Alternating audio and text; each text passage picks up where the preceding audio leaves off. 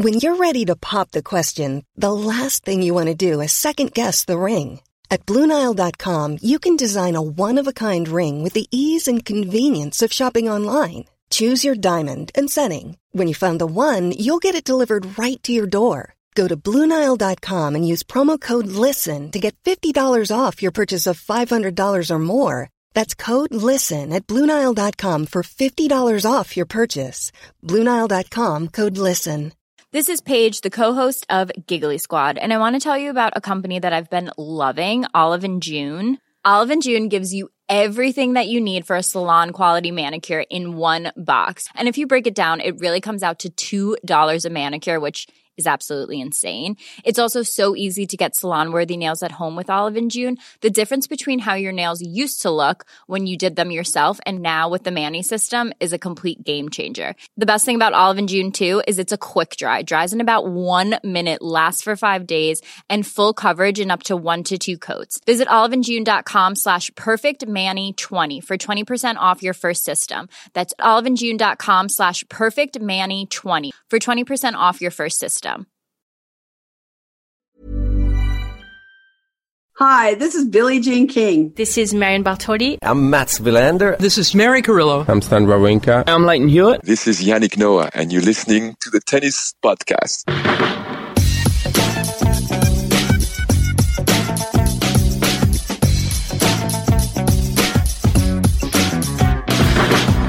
Well, it's day two of Wimbledon, and I shan't name any names, but somebody in the room with me now has uttered the words, What is Nick Kyrgios's route to the final?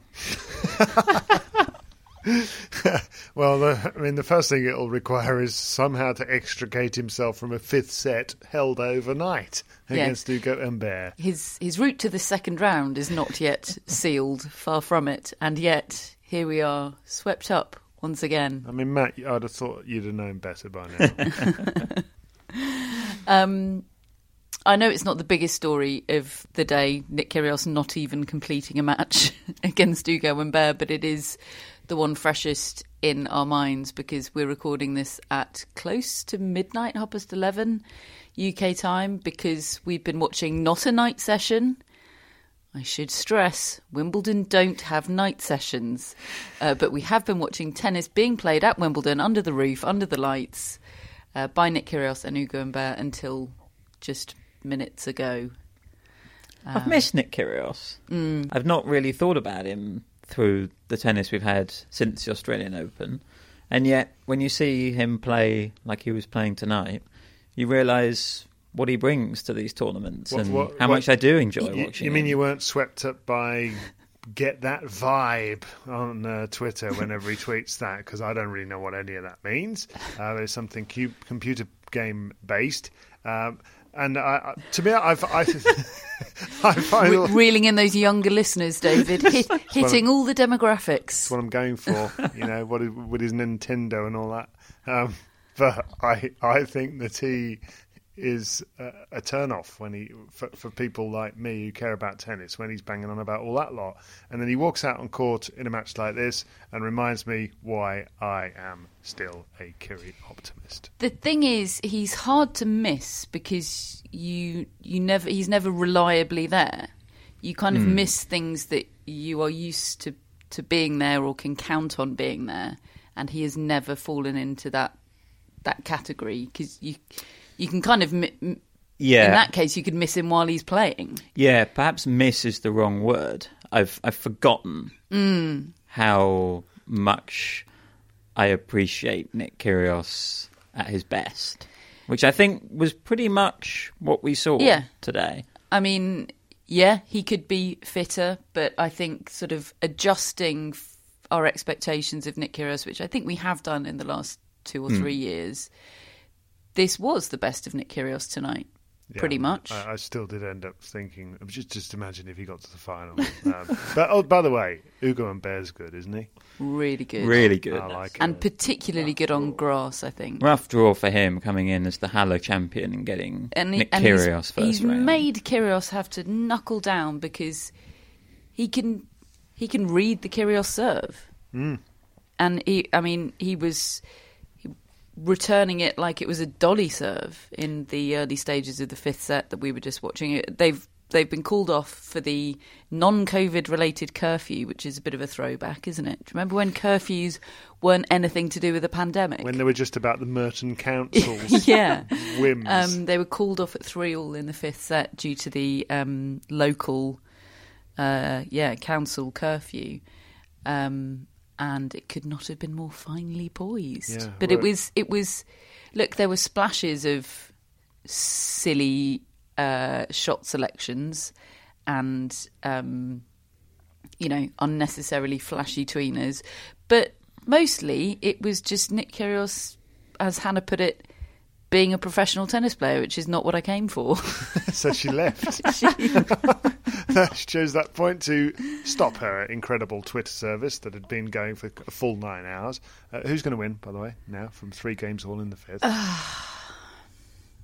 I mean, it's the irresistible force of Kyrgios, isn't it? I'm I'm going to be unable not to say Kyrgios in Okay. answer to that, Yeah, even same. though it- Same, might be silly. Same. Yeah. Same. Well, I have to say that because I predicted that, didn't I? Even though I kind of think Humbert might win. Anyway, carry But- on. Um, I enjoy how much Kyrgios rates Humbert Mm. as well. You can tell that he thinks he's good, and I think, therefore, that's perhaps one of the reasons why Kyrgios did knuckle down in this match and was really engaged and professional. I mean, for all of it, that I mean, when he when he was serving to stay in the second set, he overplayed the drop shot. I think he hit about four in a row, um, and Humbert started to read him, and then he went off a bit in the third set and got it back together in the fourth set. The stats showed that he'd hit zero unforced errors in the fourth set and got 95% of his first serves in. It's one of the best sets of all time. Stat machine was drunk at that point. yeah, ridiculous.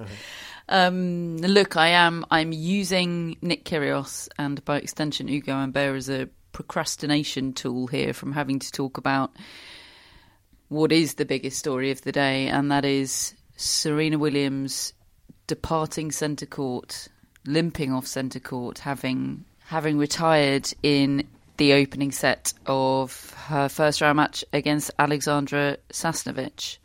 Um, she sustained what looked like an ankle injury. She she came onto the court with strapping on her right thigh, and then it was a very slippery centre court. Had been all day, has been all tournament. That's something we'll talk about. Andy Murray's had his say on that.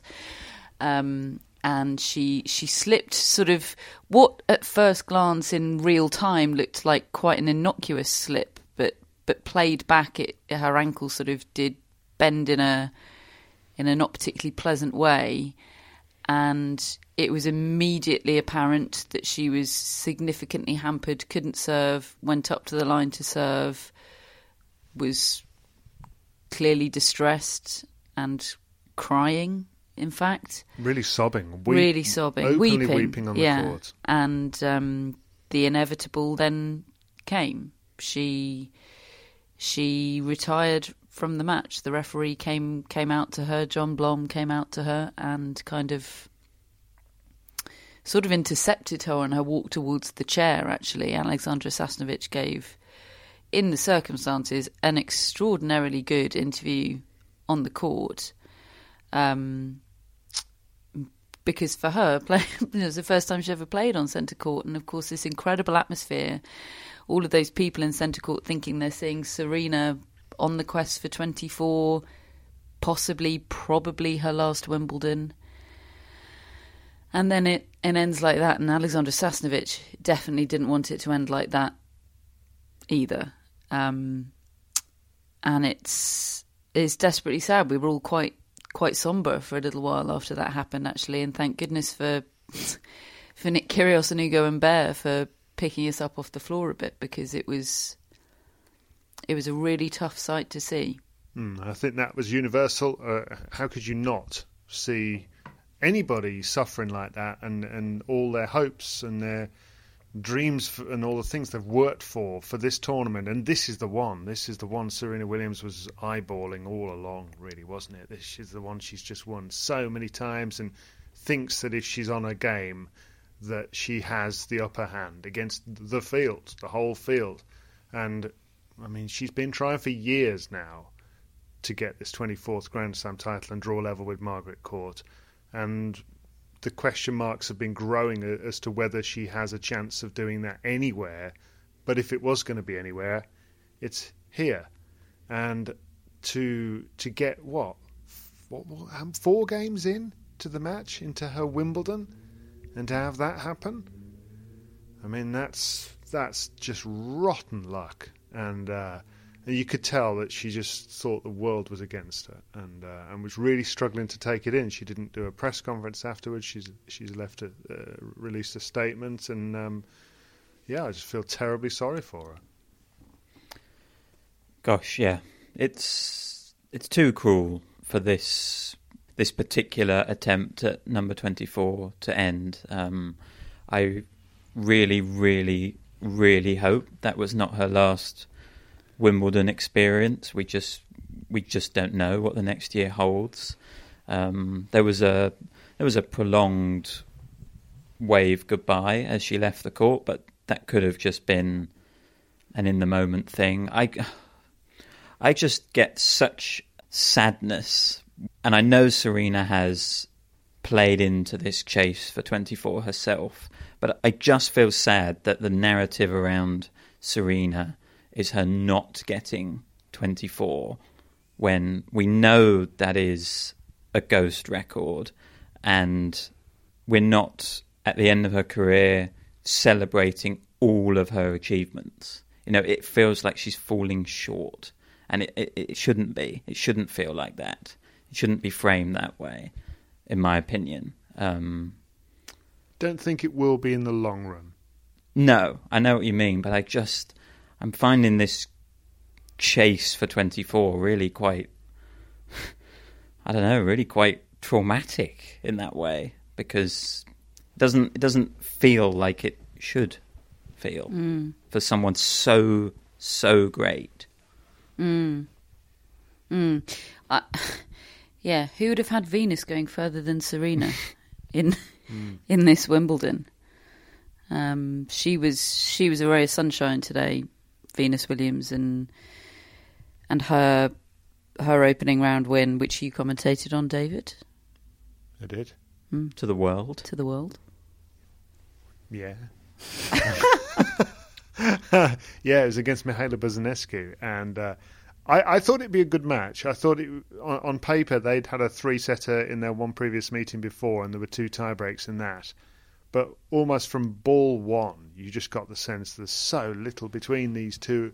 As a 41-year-old Venus Williams and a 33-year-old, I didn't realise Mihaela Buzarnescu was 33, but good player, left-handed player, and they just duked it out. But again, uh, some of these stories, some of these players with these histories, just they they're more than tennis players, and you can see them fighting the years out there in front of your eyes, and the crowd just willing them to do so and to overcome these dual adversaries of opponent and age. And uh, and you know people often say, "Oh, I wish he'd stop talking about how old she is," but it's it's crazy what she's doing on paper. Forty-one. She this was her twenty-third Wimbledon, and it's not been going very well recently for Venus Williams. She's ranked outside the world's top hundred. Mm, we we tuned into that match this morning here at Tennis Podcast Towers um, because we love Venus and because you were commentating on it. But I, I I think we both did so with a little bit of trepidation because there have been some tough Venus Williams watches recently where she's looked just so much a shadow of her of herself. It's still completely admirable that she's out there, and I completely respect that she is. But just as from a fan perspective, it's it's tough to watch someone so great not be be so far from great. But like, I'm not saying she was great today, but it was a good old watch, and she was great in the press conference afterwards. Yeah, she. I mean, she overcame the two adversaries today, and they were significant. And I mean, she starts off matches, and even after all these matches I've seen of hers, she rolls her arm over for the first two service games, and the the ball is barely going above seventy miles an hour on the serve. And and I always, when that's happening, think, oh no, she's injured. She's hurt her shoulder. She's hurt her back. And it just seems to be some sort of warm up routine. It's like an extended warm up because suddenly she decides, right then, and 113 miles an hour goes down, and she still has the same firepower. The movement isn't what it was. I don't think that's a surprise, really, but she was good enough. And the thing is, she doesn't go away. I mean, this was well over two hours. Her mum, uh, Oracene, and her sister were sitting side by side in the player box and just going through it with her. You know, the the, the amount of effort that is being put in. And uh, she got the win. And the, the look on her face after afterwards it was all worthwhile. It was kind of the mi- total Mm. It was, opposite. An, it was Andy Murray-esque, It was- wasn't it? and it was of- total opposite of what we saw with Serena later. You know Yeah. that you taught, you saw the two extremes of the emotions Mm. with with the two sisters today. It's been a lot of emotions today. Yeah. I've felt a lot of things. And the press conference that you referenced as well, Venus can sometimes look as though um, she really, you can tell she's just world weary with press conferences so often, and yet this one she embraced. and she was good fun and she was in, insightful, everything. Yeah, she had that glint in her eye. The the same glint from from that clip that did the rounds about uh, what did she say? she said, um, I don't know what's going on with the ATP. I don't have the bandwidth. Wishing them luck. so good. Um, yeah, she was asked about being put on court three, which which I not news think is a travesty. Just but an it- annual event now, It's just an it? annual, yeah, it's an annual event. Um, and she she said, "Look, no, I was I wasn't disappointed. I, I I never think of it like that. I go out there, I do my thing." But I do appreciate your sentiment because the the chap asking the question, I'm sorry, I can't, I can't remember who it was, said, you know, un- unbelievable court assignment, like you're a five time champion, blah. And she said, no, I wasn't disappointed, but I do like that you were disappointed for me.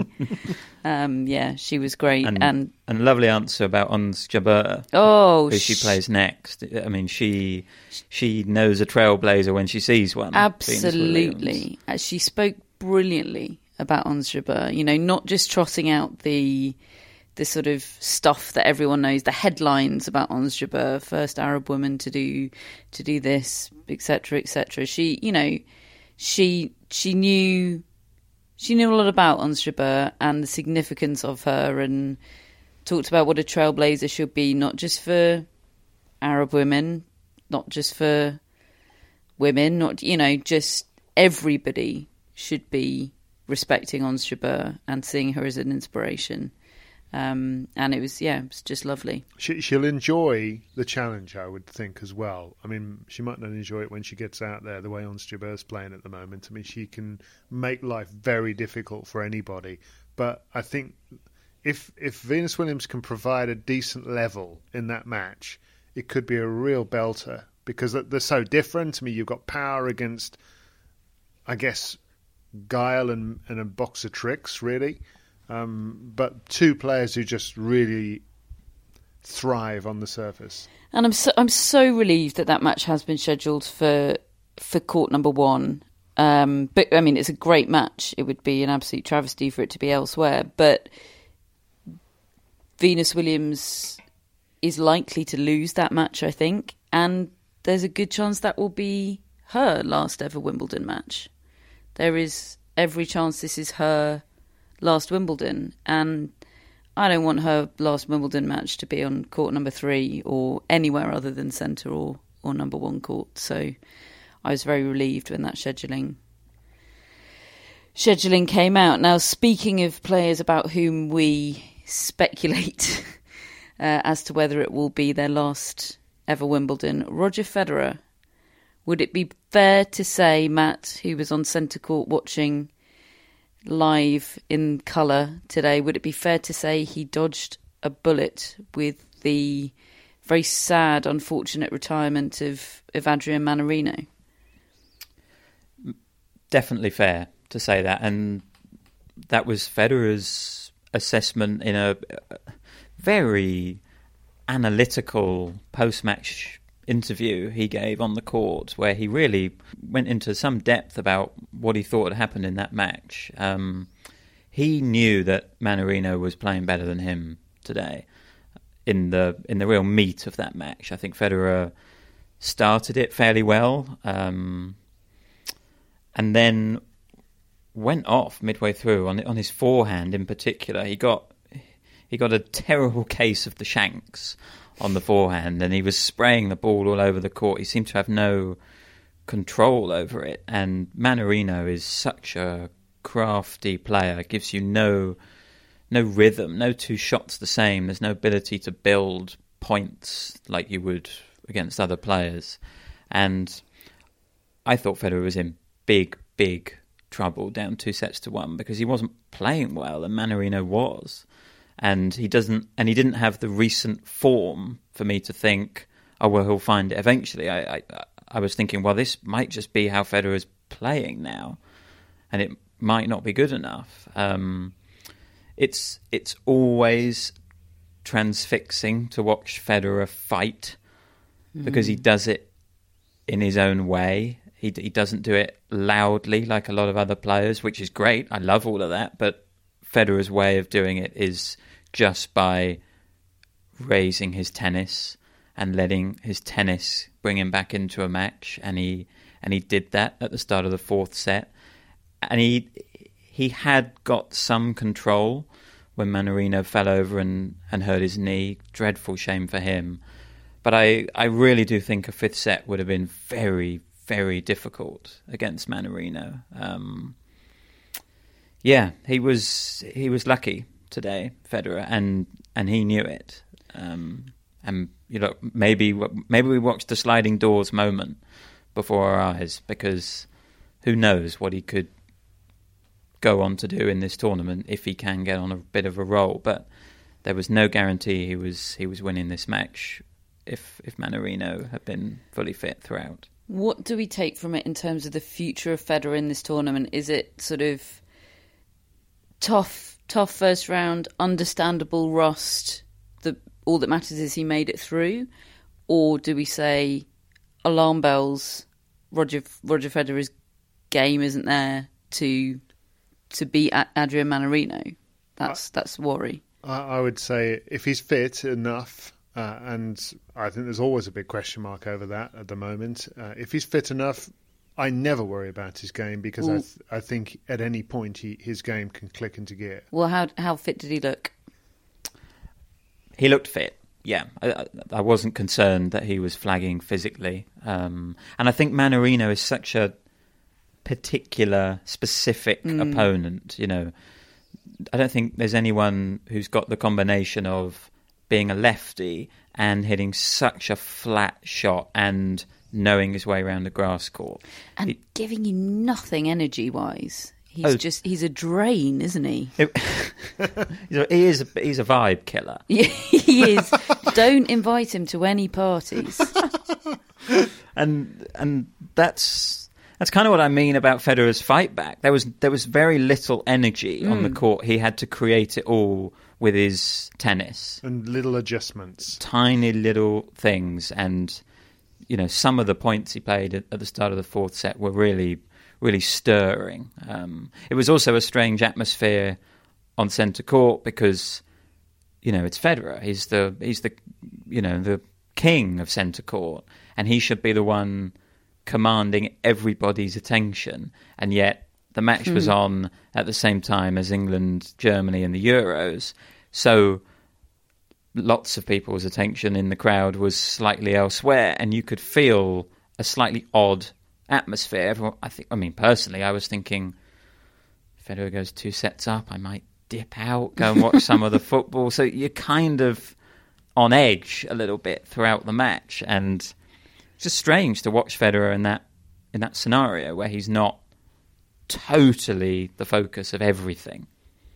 Hmm. And that will change unless he clashes with England again. But you know, I just think this was a bit of a one-off match, and if he's fit, which I believe he is, I agree with David. He he can find that tennis.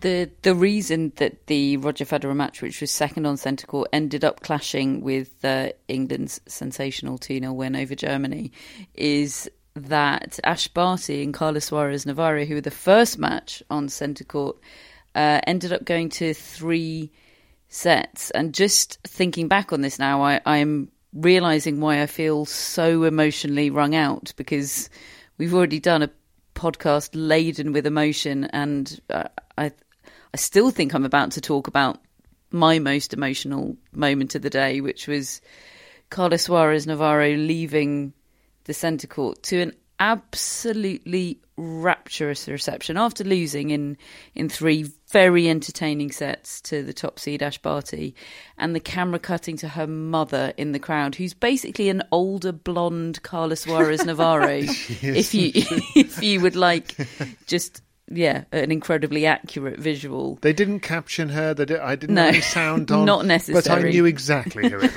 was. It was the same face with a few more wrinkles and a blonde wig on.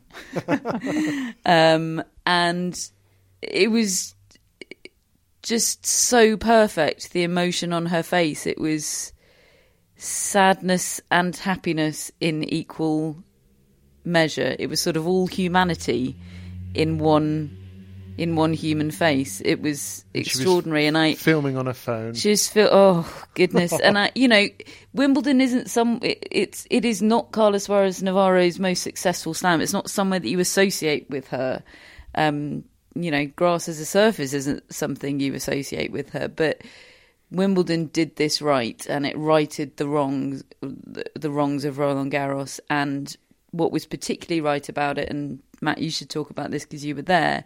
Is that I think if that had been a normal Wimbledon crowd, they wouldn't have had quite the understanding that that crowd in there today did about the significance of that moment for Carla Suarez Navarro, um, and the significance of Carla Suarez Navarro to, to tennis over the past ten years. Yeah, I think that's quite possibly right. Um, I was really pleasantly surprised by how everyone in the stadium recognised the moment. Um, because you know, there's no there's no announcement at the start. there's no you know, there's nothing telling you that this is an incredibly important match, and yet people people got it, and they got it.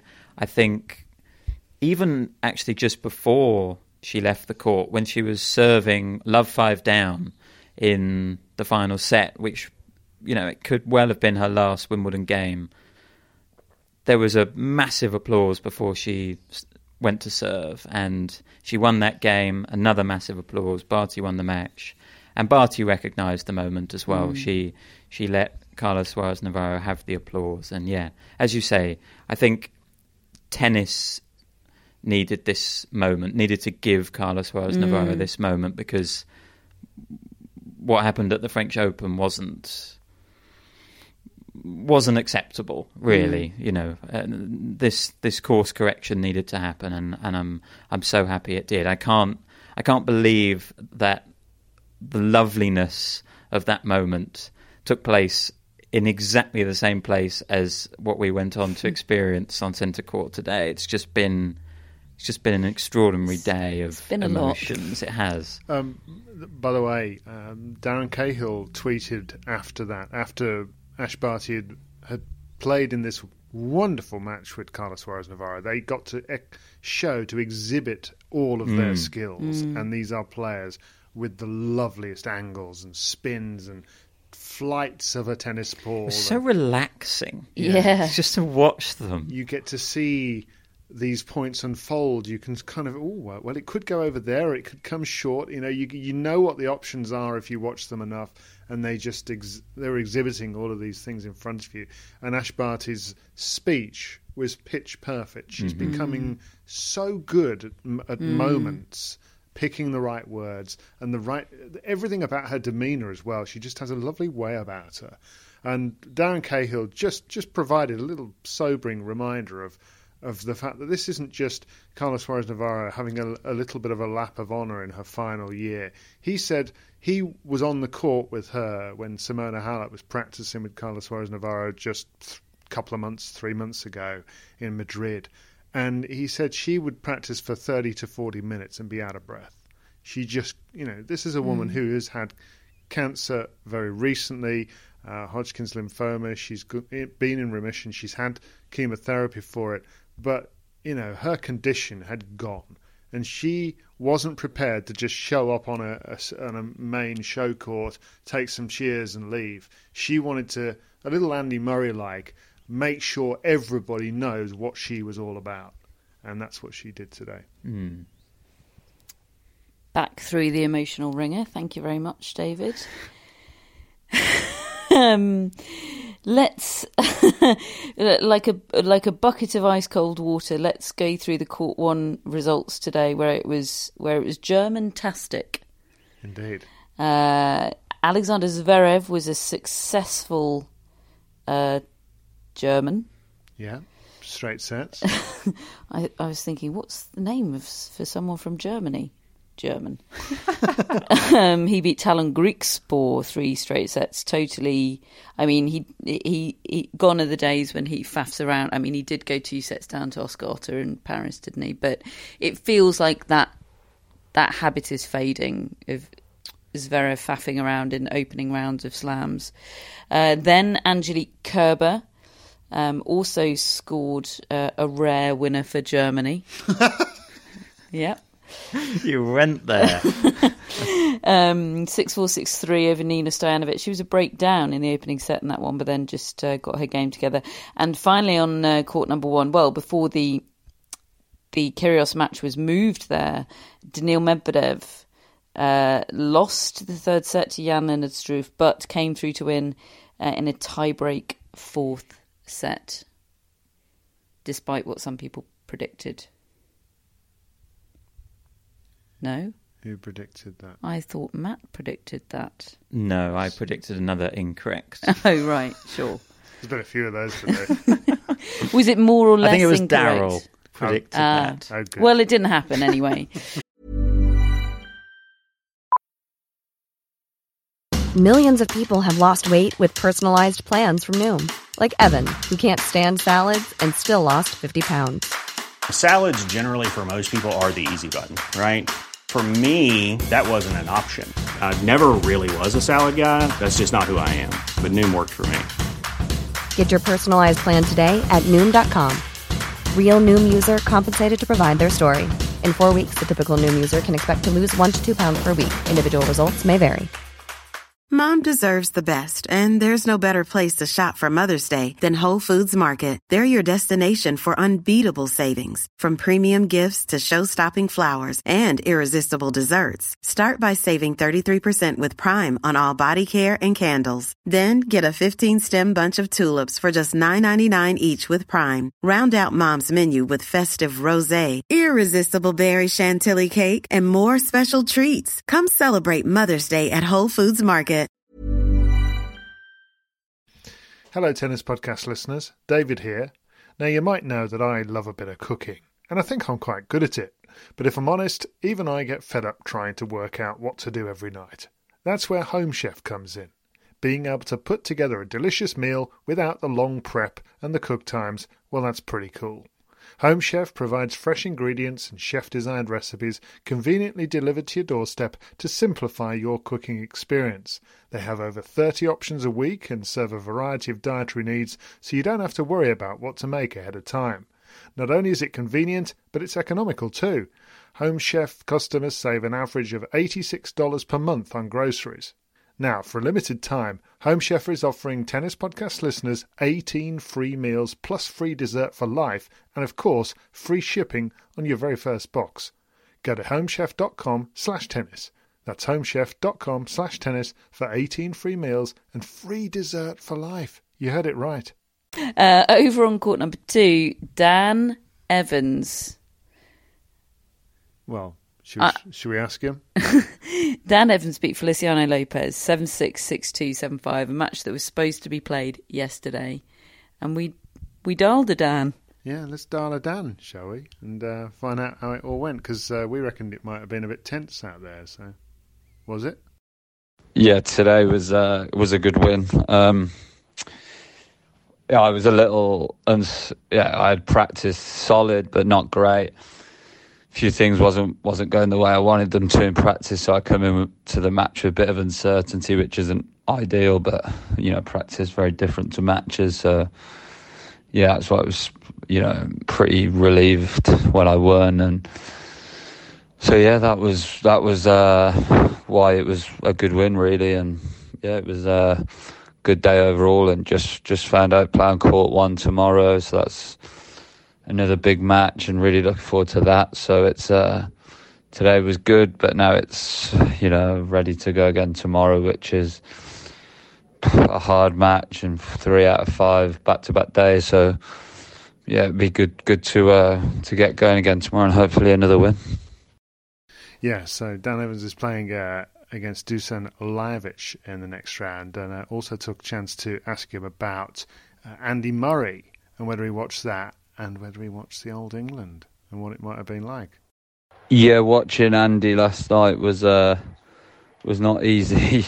it was um you know a strange match, and then ebbed and flowed so much, and obviously being five up, I thought it was over. Actually switched over, and then you know obviously was getting told it was getting tight, so then turned back on. Um, yeah, it was. Uh, I mean, just happy he got he got through it really, and you know it's through. It was a strange one.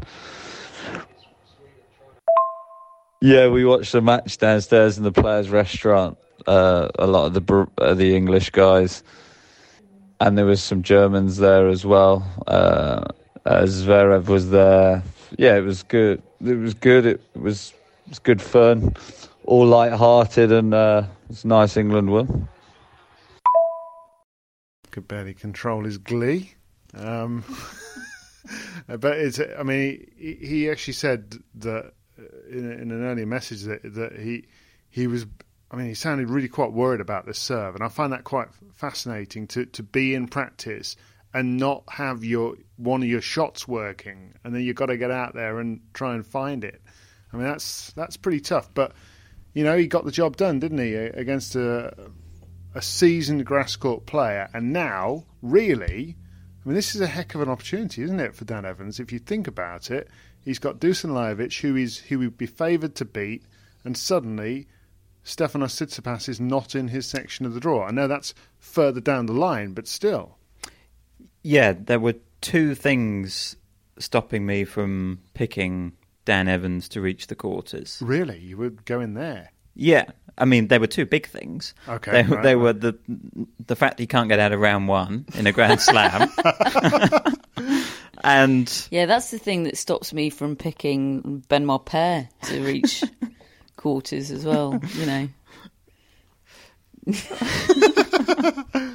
and Stefanos Tsitsipas, Yeah. who he's had a terrible time against. And look, I think grass would be a surface where he would be helped against Tsitsipas, but having seen them match up against each other, I couldn't possibly predict that Evans would get Mm. past him. But he's got out of round one, and Tsitsipas has gone. So I'm completely with you, David. This is now a big opportunity, and of course that brings brings Mm. its own pressure, doesn't it? Mm. yeah, but I, but I, but I do think that the that will be counterbalanced by the pressure that's relieved by Mm. just winning this match today. Yeah, I agree. Because the, there were a lot of scenarios where he didn't win this match today. I didn't see any of the match because I was commentating at the time, but we've just watched the match point and the the body language on him. I mean, he so looked pumped. like somebody just giving him an electric shock, and he's coming to the net at the end. He was so pumped up, and and he, I mean, look, he said in a dial it down a couple of days ago, didn't he? This is a proper grass court win if I can get it, Mm. and he could be off and running now. Yeah, I thought he was really good today. Really, really good, and that was that was a tricky matchup for anyone. So yeah, he's got Lajovic uh, in round two. He'll play that on court number one tomorrow. Coco Gauff won on court number two today. She beat Fran Jones seven five six four. Decent match that one. Uh, Fran Jones really yeah made a match of it, but Coco Gauff just just ticks off the wins these days, doesn't she? Um, I say these days like she's been around forever these sort of last few weeks. There's, there is a sh- there's been a shift. Though. Definitely, I think we've we've we've spoken about that, and and it it doesn't it doesn't feel that doesn't feel like a blip in itself. That feels like new normal. Mm, definitely, Barbora Krejcikova can play on grass. I think. Turns out. Um, she beat Clara Tauson six three six two today. That was the one you predicted. That yes. was that's the badger.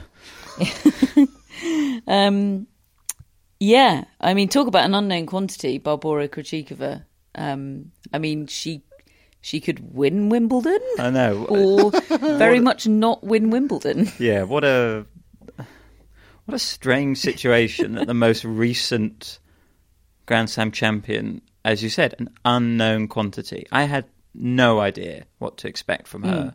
bearing in mind she'd never won a main draw WTA match on grass before. Not even just at Wimbledon, just on grass generally. WTA main draw single. She'd never done it. This is her first one. Plus, you've got coming off the back of becoming a Grand Slam champion. There, there just were unknowns, and yet, I mean, I didn't, I didn't see the match today, but that scoreline would suggest she's found her feet very quickly, and suddenly, she's a factor mm. in this draw, and I, and she's in that top section with Ash Barty. I think they would potentially meet in the fourth round, which was would, would be a matchup I would love to watch. Absolutely, yeah. Uh, also on court number three, Oster, Oscar Otte and Arthur Rinderknecht. Not confident about that pronunciation. Matt's going as Rinderknecht. I think you did all right then. Yeah, thanks. From, because I know I butchered it and, and I've um, been corrected. So anyway, he's out. Oscar Otte beat him, and the reason I mention that um, is obviously primarily to please Oscar Otte fans, uh, but secondarily because um, Oscar Otte will now be the second round opponent of Andy Murray yeah. in the third match on centre court tomorrow. And I've realised this is the first time in God, I don't know how long that I'm expecting Andy Murray to win a tennis match. Yeah, it's, he's it's got quite different. He's got that big unknown against him, hasn't he? Of of just how the body bounces back because we've had a couple of slams, or certainly the U.S. Open when he had that miraculous escape in the first round from two sets down, and then came out flat the next round. Admittedly, against a very very good player in Felix Auger-Aliassime, but you know the body just couldn't really cope at that point. I think the adrenaline will be there from mm. from ball one. The crowd will be there. Everything will be there. And as long as the body physically is okay, I don't think I don't think there'll be any flatness to him. Yes, uh, was it um, Dan Evans, perhaps, or perhaps someone else? But I think it was Dan Evans who was talking about how much easier on the body generally grass is, and I can imagine for Murray that that it's you know easier on his body than those hard courts at the U.S. Open. So the Basilashvili match wasn't ridiculously physical. A day off, I think, is massive for Andy Murray that he doesn't get held up by the schedule, and he and he probably won't because his matches are going to be on centre court or court one with a roof. So I'm hopeful that we'll see another good Andy Murray performance tomorrow. But as you said, yeah, expecting him to win. That's that's mm, quite a, a, different flavour. It's quite a it? development just in a few days. Who, who, would he be playing in the third round? Shapovalov, Shapovalov who, who, won escaped. in won six four in the fifth today over De- uh, over Philipp Kohlschreiber. The movement was having a bad time for a couple of sets there because Philipp Kohlschreiber, you know, you know, uh, look, I know he's, I think he's 37, and I know that's not even particularly remarkable in this this day and age. But usually, the old, the the the aging tennis players look really young for their age because they're incredible athletes, etc., etc. Philipp Kohlschreiber looks like a normal bloke, 37. Yeah, he looks like He looks a bit like me. quite a lot like David. Yeah. he looks he looks like not someone a 22 year old would would want to be losing to. I'd say. Anyway, he didn't. It's fine. Shapovalov's through. How old were you when we played, Matt? What do you know? I'm 25, so I think I would have been 23. Hence why Matt didn't want, Hmm. to, didn't want to lose to me and didn't lose to me. Uh, Pliskova beat Zidansek. That was uh, my prediction for the day, and I think Pliskova was f- uh, was- Zidansek was five two up or something in that opening set. Anyway, she completely piddled all over my what would have been a brilliant prediction. Um, what else have we got? Hubert Hurkacz won three sets over Lorenzo Musetti. I feel like grass is going to take a bit of time for for Musetti. These extravagant one-handers, yeah. they they take a bit of time to get their short, stabby block returns going, don't they? Maria Sakkari, one and one over Arantxa Rus. She is somebody that I don't particularly have a feel for how good she can be on grass. You'd think that her incredible leg strength, sort of Kerber like, mm. might might help her, you know, keeping low. But yeah.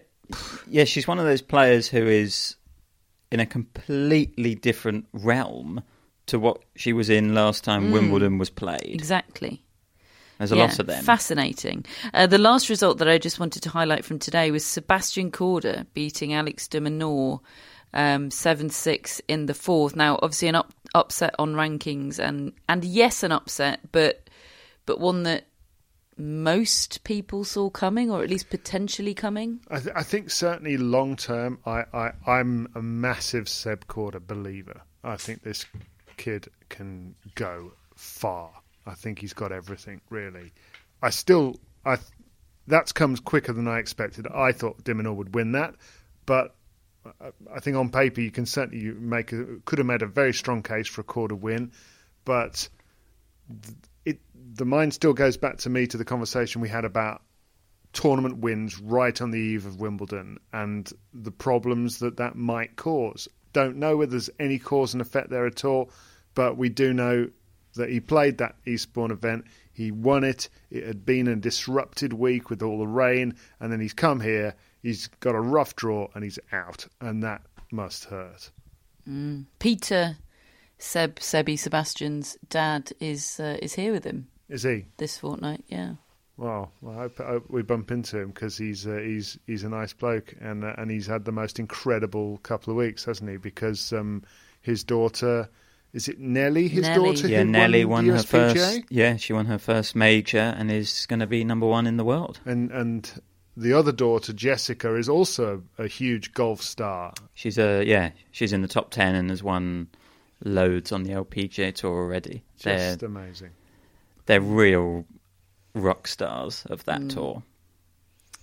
They're the family that that everybody hates on the street, aren't they? uh, right then, tomorrow's schedule. We have Novak Djokovic against Kevin Anderson first up on centre court. David mused over an upset prediction there earlier, but I think you were just having a moment. In fairness, I think he was just moment. reading out the order of play. Right, okay. um, Katie Boulter against Aryna Sabalenka. Mm. Uh, Oscar Otte against Andy Murray rounds things off on centre. Then on number one court, we have Svitolina against Van Uytvanck. Then Nick Kyrgios and Ugo Humbert to finish. Then it's Dan Evans and Dusan Lajovic. And then finally on Strabo Venus Williams. Court number two tomorrow, we'll finally get to see Bianca Andreescu. yes, there's still a lot of first round A matches lot. on the schedule. A lot. The first three matches on court two are all first rounders. Cornet against Andreescu, then Pouille against Norrie, which is to finish. Pouille took the first set on the tiebreak in that one, so uh, they will come back to complete that match. Felix Auger Aliassime and Thiago Monteiro. And then Swiatek against Zvonareva and Kenin Brengle. Berrettini will play his first match. I'm covering that, by the On way. court I've number just, three. I've just Ooh. found out. And guess what else I'm covering? Dan. Dialer Dan. Correct. Got to stop calling him Dan and remembering that it's Dialer Dan now. No, the segment is called Dial No. Dan. The name is Dan. Will David say Dial Dan on Five Live? no, I won't. Disappointing. Uh, Verdasco Dimitrov, Bencic, Juvan, Muguruza is on court number three. Goodness me, Monfils still hasn't finished his, his first round match. That started on Monday. Azarenka's on court 12. Liam Broady against Diego Schwartzman. Matt's sniffing an upset there.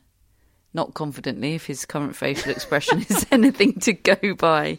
Uh, goodness me, tomorrow is an absolute feast. It's it's a selection of first and second round. They they they've got such a backlog now that they have announced that the first and second rounds of the men's doubles competition will be best of three sets rather than best of five because they just need need to free up court court space and time basically. Uh, the good news is the forecast looks to be improving significantly from tomorrow. Um, I think that's it for your day two. I'm sorry. I mean, look, it had its highs. It really did. Um, but overall, a bit of a bum out of a day. So let's focus on the football and apologise to all of our German listeners. We are watching it for the third, fourth time, maybe. Yeah. It just appears to be on some sort of loop. It is. Yeah. And Isn't it great? We've it's on a loop anyway, and then we've gone to plus one just to watch it again. Yeah. Muller's about to miss miss an open goal again. It's great. Um, yeah, so goodness me, that was that was a day at Wimbledon. We'll be back for, for more tomorrow, of course. We'll have a newsletter as we do every day of the championships of every Grand Slam. So do subscribe to that. Follow us on Instagram. I'm in charge.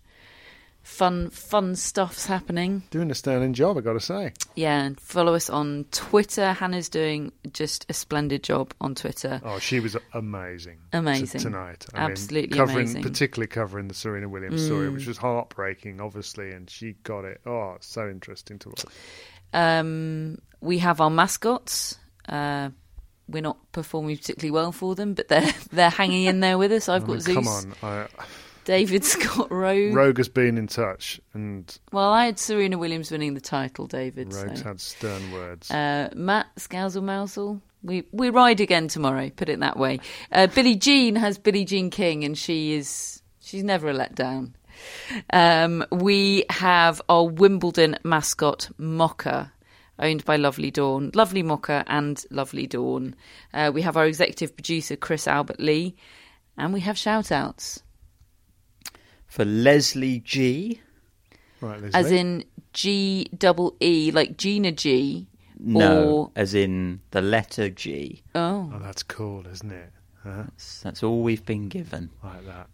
like Jay Z. Exactly. Yes. Yeah. Really cool. Mm. Right, Leslie. Thanks for your support. Will Ford. Right, Will. Will Wilford or Will Will Ford? Will Ford.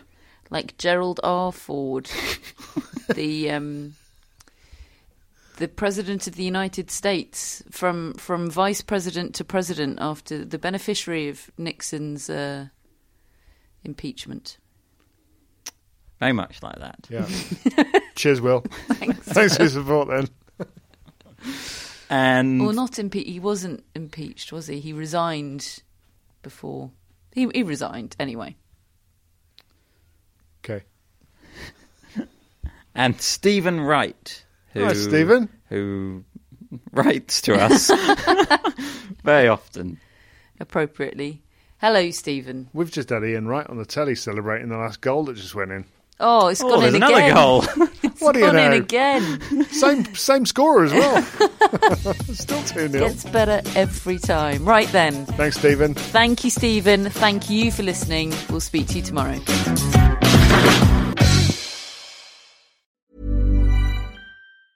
Even when we're on a budget, we still deserve nice things. Quince is a place to scoop up stunning high-end goods for 50 to 80% less than similar brands. They have buttery soft cashmere sweaters starting at $50, luxurious Italian leather bags, and so much more. Plus, Quince only works with factories that use safe, ethical, and responsible manufacturing. Get the high-end goods you'll love without the high price tag with Quince.